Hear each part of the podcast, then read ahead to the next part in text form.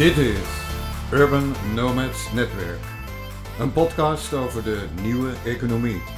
Duurzaamheid, innovatie, tech, retail, maar ook cultuur en onderwijs. Mijn naam is Flip Schultz. Aan de knoppen zit Marijn Oostdijk. Welkom in editie 36 van Urban Nomads Netwerk, de podcast van Urban Nomads. En in deze editie hebben wij te gast eindelijk weer een vrouw, zou ik bijna zeggen. Kelly Baptist. Welkom Kelly. Dankjewel, leuk om er te zijn. Kelly, ehm, jij bent social media expert. En misschien kan je even vertellen hoe jij social media expert bent geworden. Ja, dat kan ik zeker vertellen. Ehm, ik heb eh, jarenlang op online redacties in de media gewerkt. Bij Radio 538, bij RTL, Blendel. En eigenlijk begon het al snel te kriebelen om voor mezelf te gaan beginnen. Ik heb social media altijd heel erg interessant gevonden. En zowel in mijn vrije tijd als op werkgebied veel mee gewerkt. Ik vind het heel tof hoe je ehm, op zo'n platform jouw publiek kan vinden. En wat je daar ook allemaal mee kan. En uh, ik merkte gewoon dat heel veel ondernemers, MKB'ers, grotere bedrijven nog niet heel goed die aansluiting wisten te vinden via social media. En daar wilde ik ze graag uh, bij helpen. Dus dat doe ik nu als social media expert. En um, ik deel heel veel van mijn kennis. Ik geef workshops, ik geef trainingen, ik doe consultancy en ik uh, doe ook social media beheer. Dus dan neem ik echt de kanalen uit handen. Over dat beheer en de workshops uh, gaan we het aan het einde van deze podcast uh, nog even hebben. Want ik kan me zo voorstellen dat er luisteraars zijn, ondernemers die denken van nou, ik kan wel wat hulp gebruiken bij mijn uh, social media beheer. Um, maar als we even teruggaan naar die social media platforms, welke social media platforms zijn voor ondernemers echt van belang? Um, dat is een beetje afhankelijk van wat jouw publiek precies is. Uh, daar wil je eigenlijk als eerst naar kijken wie je doelgroep is en op welke platformen die actief zijn. De grootste social media platformen zijn op dit moment uh, Facebook, Instagram en uh, LinkedIn. Zeker als je B2B werk doet, dan is LinkedIn heel erg interessant. En voor de rest heb je nog een aantal platformen die upcoming zijn, zoals TikTok. Clubhouse is de allernieuwste eigenlijk.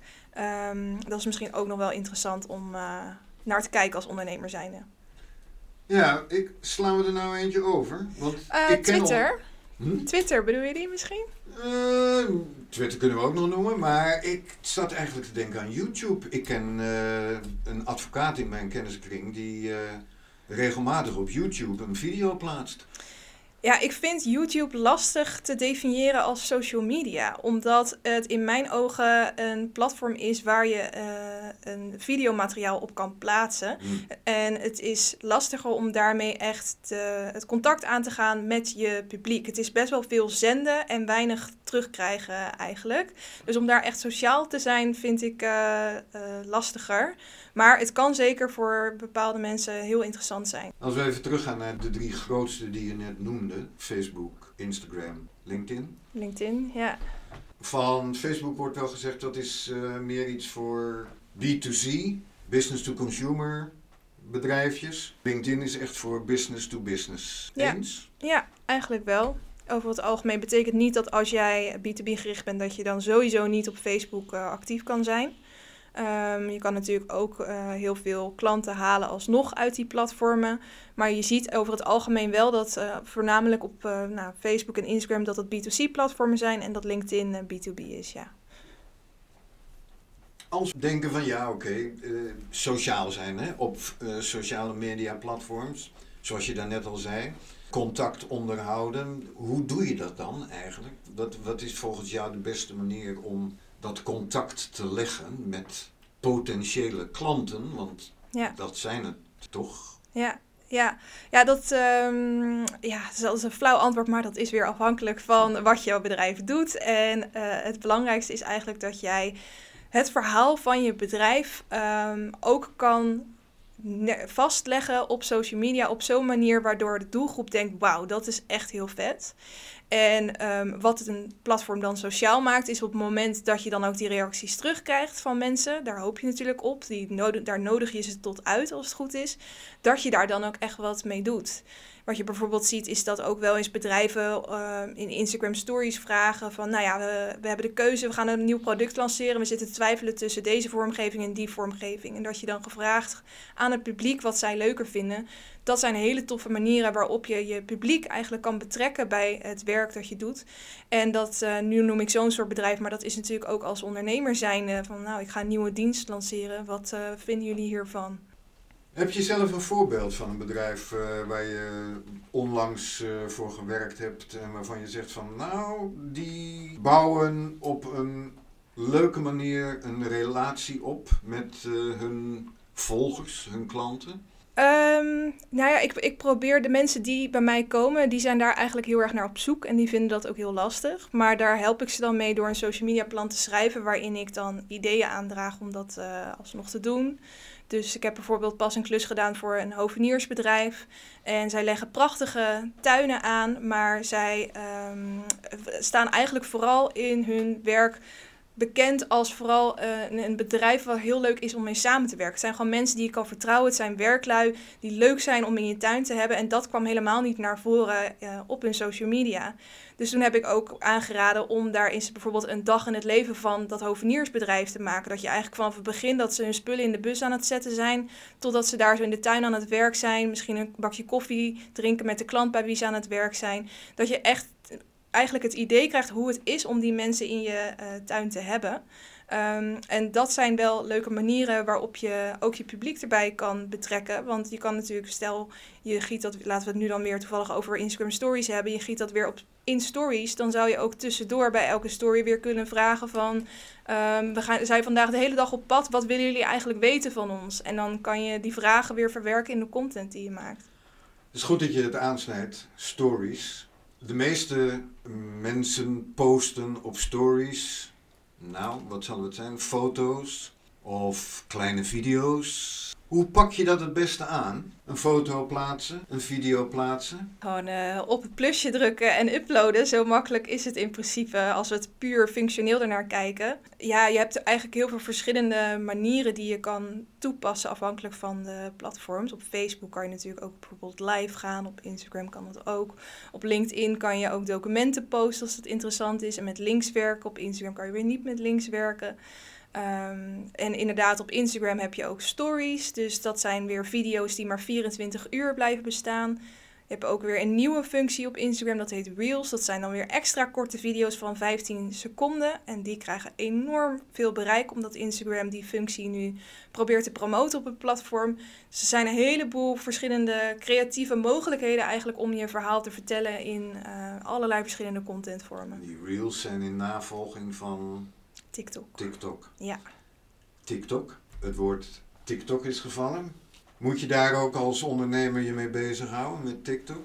Nou ja, het is altijd uh, op het moment dat er een nieuw platform in opkomst komt, dan is dat gelijk de vraag die op tafel wordt uh, gegooid. En uh, de stap die je dan nog eventjes ertussen moet nemen is, zit mijn publiek op TikTok? Richt jij je op jongeren tussen de 15 en 25 jaar bijvoorbeeld, misschien zelfs nog jonger?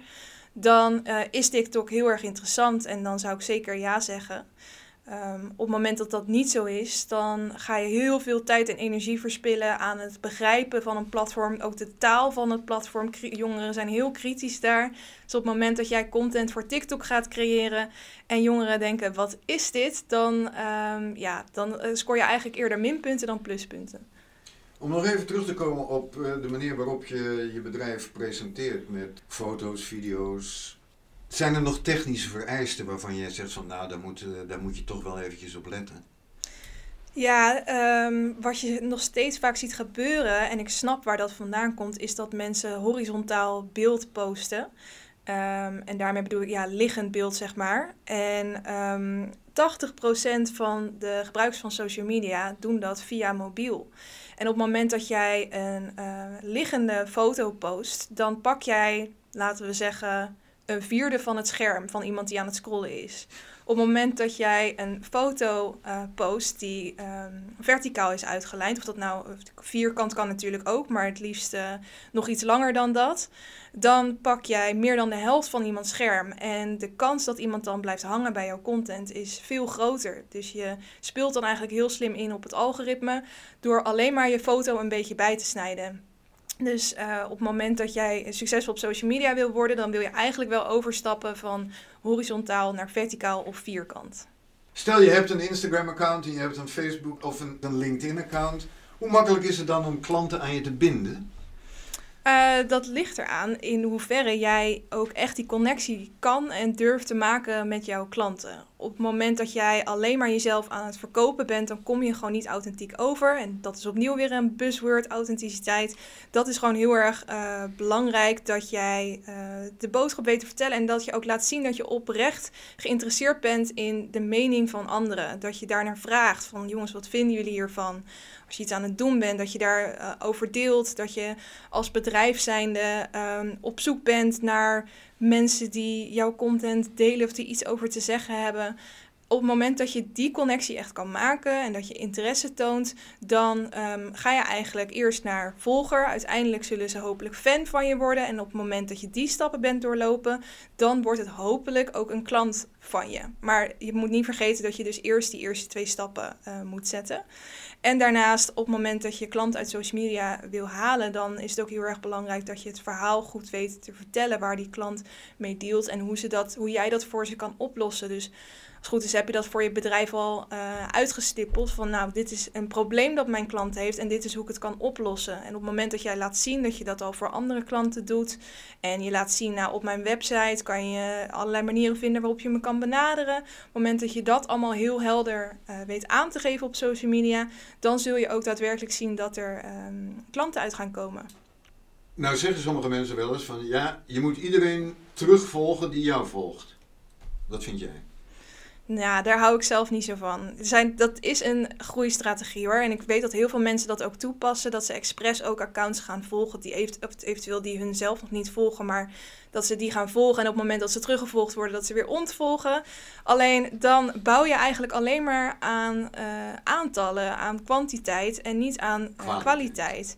En je kan um, ehm, 300.000 volgers hebben, maar als maar 30 mensen wat doen met jouw post, dan gaat die ook heel weinig bereik krijgen. Dus dan kan je wel leuk dat aantal op je profiel hebben staan, maar je gaat er niks uithalen. En dus ook geen klanten, wat waarschijnlijk wel je doel is met social media. Dus ja, je kan het doen als je echt zoveel waarde hecht aan dat aantal, maar ik adviseer dat als social media expert nooit. Je noemde al authenticiteit. Wat komen er nog meer bij kijken? Je hebt er een post op eh, LinkedIn uh, over gezet. Maar we zullen mensen niet vragen om daar meteen naar te kijken. Maar we kunnen het wel aanraden.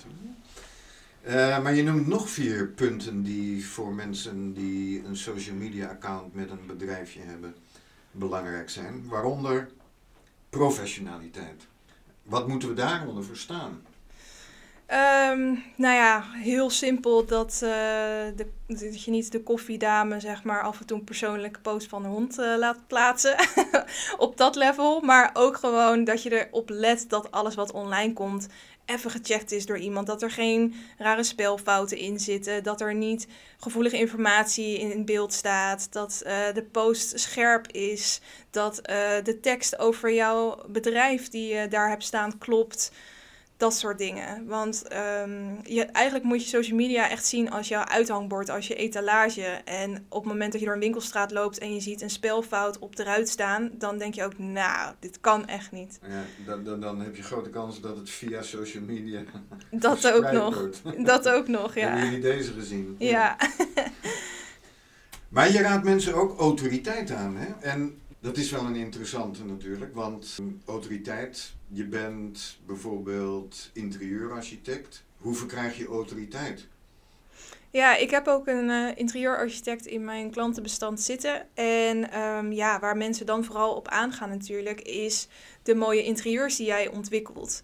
Um, dan moet je dat wel kunnen laten zien. En dat kan je natuurlijk op een heleboel leuke verschillende manieren doen. Je kan uh, laten zien wat voor ontwerptekeningen je maakt. Dat je een foto dat je met de klant aan tafel zit, maar ook uh, before-after foto's. Uh, een toffe video, een soort timelapse kan je ervan maken. Um, er zijn eigenlijk heel veel leuke contentvormen om dat te laten zien. En op het moment dat je dat doet, dan ga je dus ook die autoriteit uitstralen. Um, wat heel veel mensen bijvoorbeeld ongemakkelijk vinden om te doen, maar waarmee je wel heel goed kan bouwen aan je autoriteit online, is om reviews te delen van je werk. Dus op het moment dat je, nou laten we het dan hebben over die interieurarchitect, als jij iets hebt afgeleverd waar die klant ontzettend blij mee is, dat je dan uh, ten eerste vraagt om die review en dat je het mag delen op social media. En uh, een leuke foto met die klant plaatst met die tekst erbij. Of dat je um, dat in beeld maakt, een opgemaakte afbeelding. Um, maar social media biedt daar eigenlijk heel veel leuke kansen voor om ten eerste te dienen als een soort portfolio. Um, en aan de andere kant te laten zien wat voor kennis je hebt.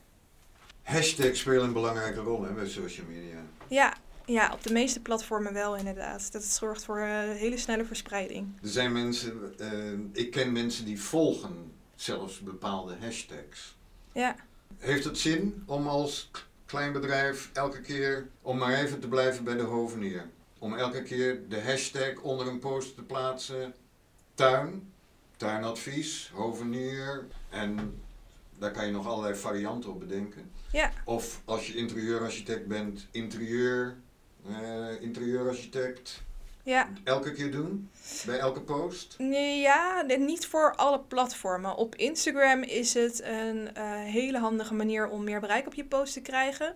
Want de mensen die jij volgt, dat zijn eigenlijk de enige mensen waarvan jij posts ziet. Maar je hebt natuurlijk de Discover pagina. En op die Discover pagina, daar kom jij uh, op als jij de juiste hashtags gebruikt. Dus dat is zeker wel interessant. En daar kan je er ook echt wel veel uh, gebruiken. Er wordt ongeveer 30 per post aangeraden. Dat kan natuurlijk ook minder zijn. Maar om maar aan te geven, zover kan je gaan. 30 per post? 30, ja. ja. En eigenlijk wil je dan ook weer bij elke post een verschillende combinatie van woorden gebruiken. Er zijn onderzoeken naar gedaan en dat blijkt het beste te werken.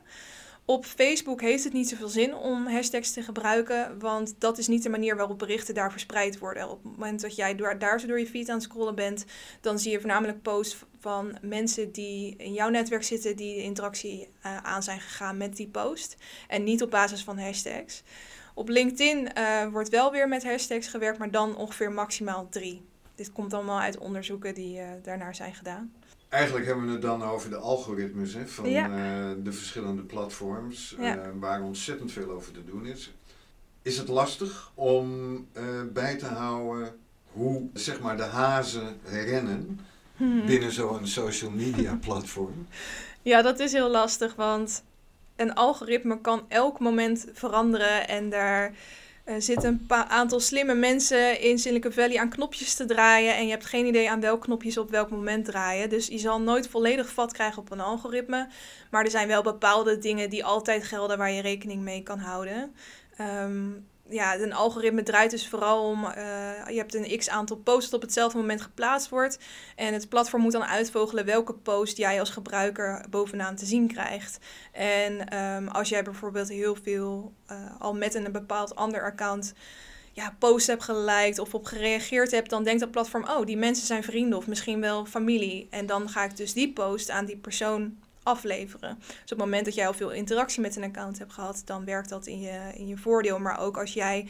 Stel, ik zou altijd uh, video's kijken op social media. En als ik een video zie, dan blijf ik daarbij hangen. Want zelfs dat is al interactie. Als je een paar seconden mijn post blijft hangen. Of ik like ze altijd, dan krijg ik eigenlijk alleen maar video's te zien op een gegeven moment. Bubbel. Ja, ja, ja, precies.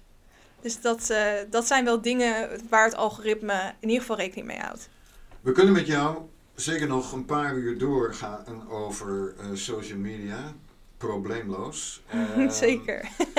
maar als mensen wat meer informatie willen over jou, je doet kanaalbeheer voor bedrijven. Mm -hmm. Wat moeten we daaronder verstaan? Ja, ik heb verschillende social media beheerpakketten, uh, gebaseerd op het aantal posts per week waar iemand uh, behoefte aan heeft.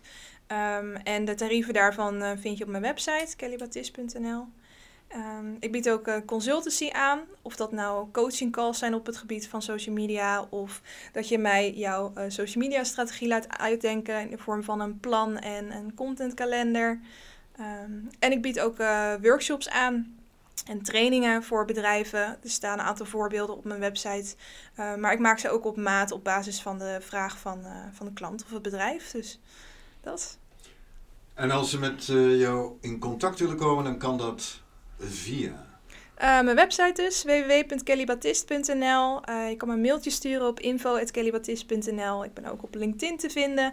En je kan me volgen op Instagram, kellybatist Kelly Batist, hartelijk dank als gast in deze editie van Urban Nomads Netwerk.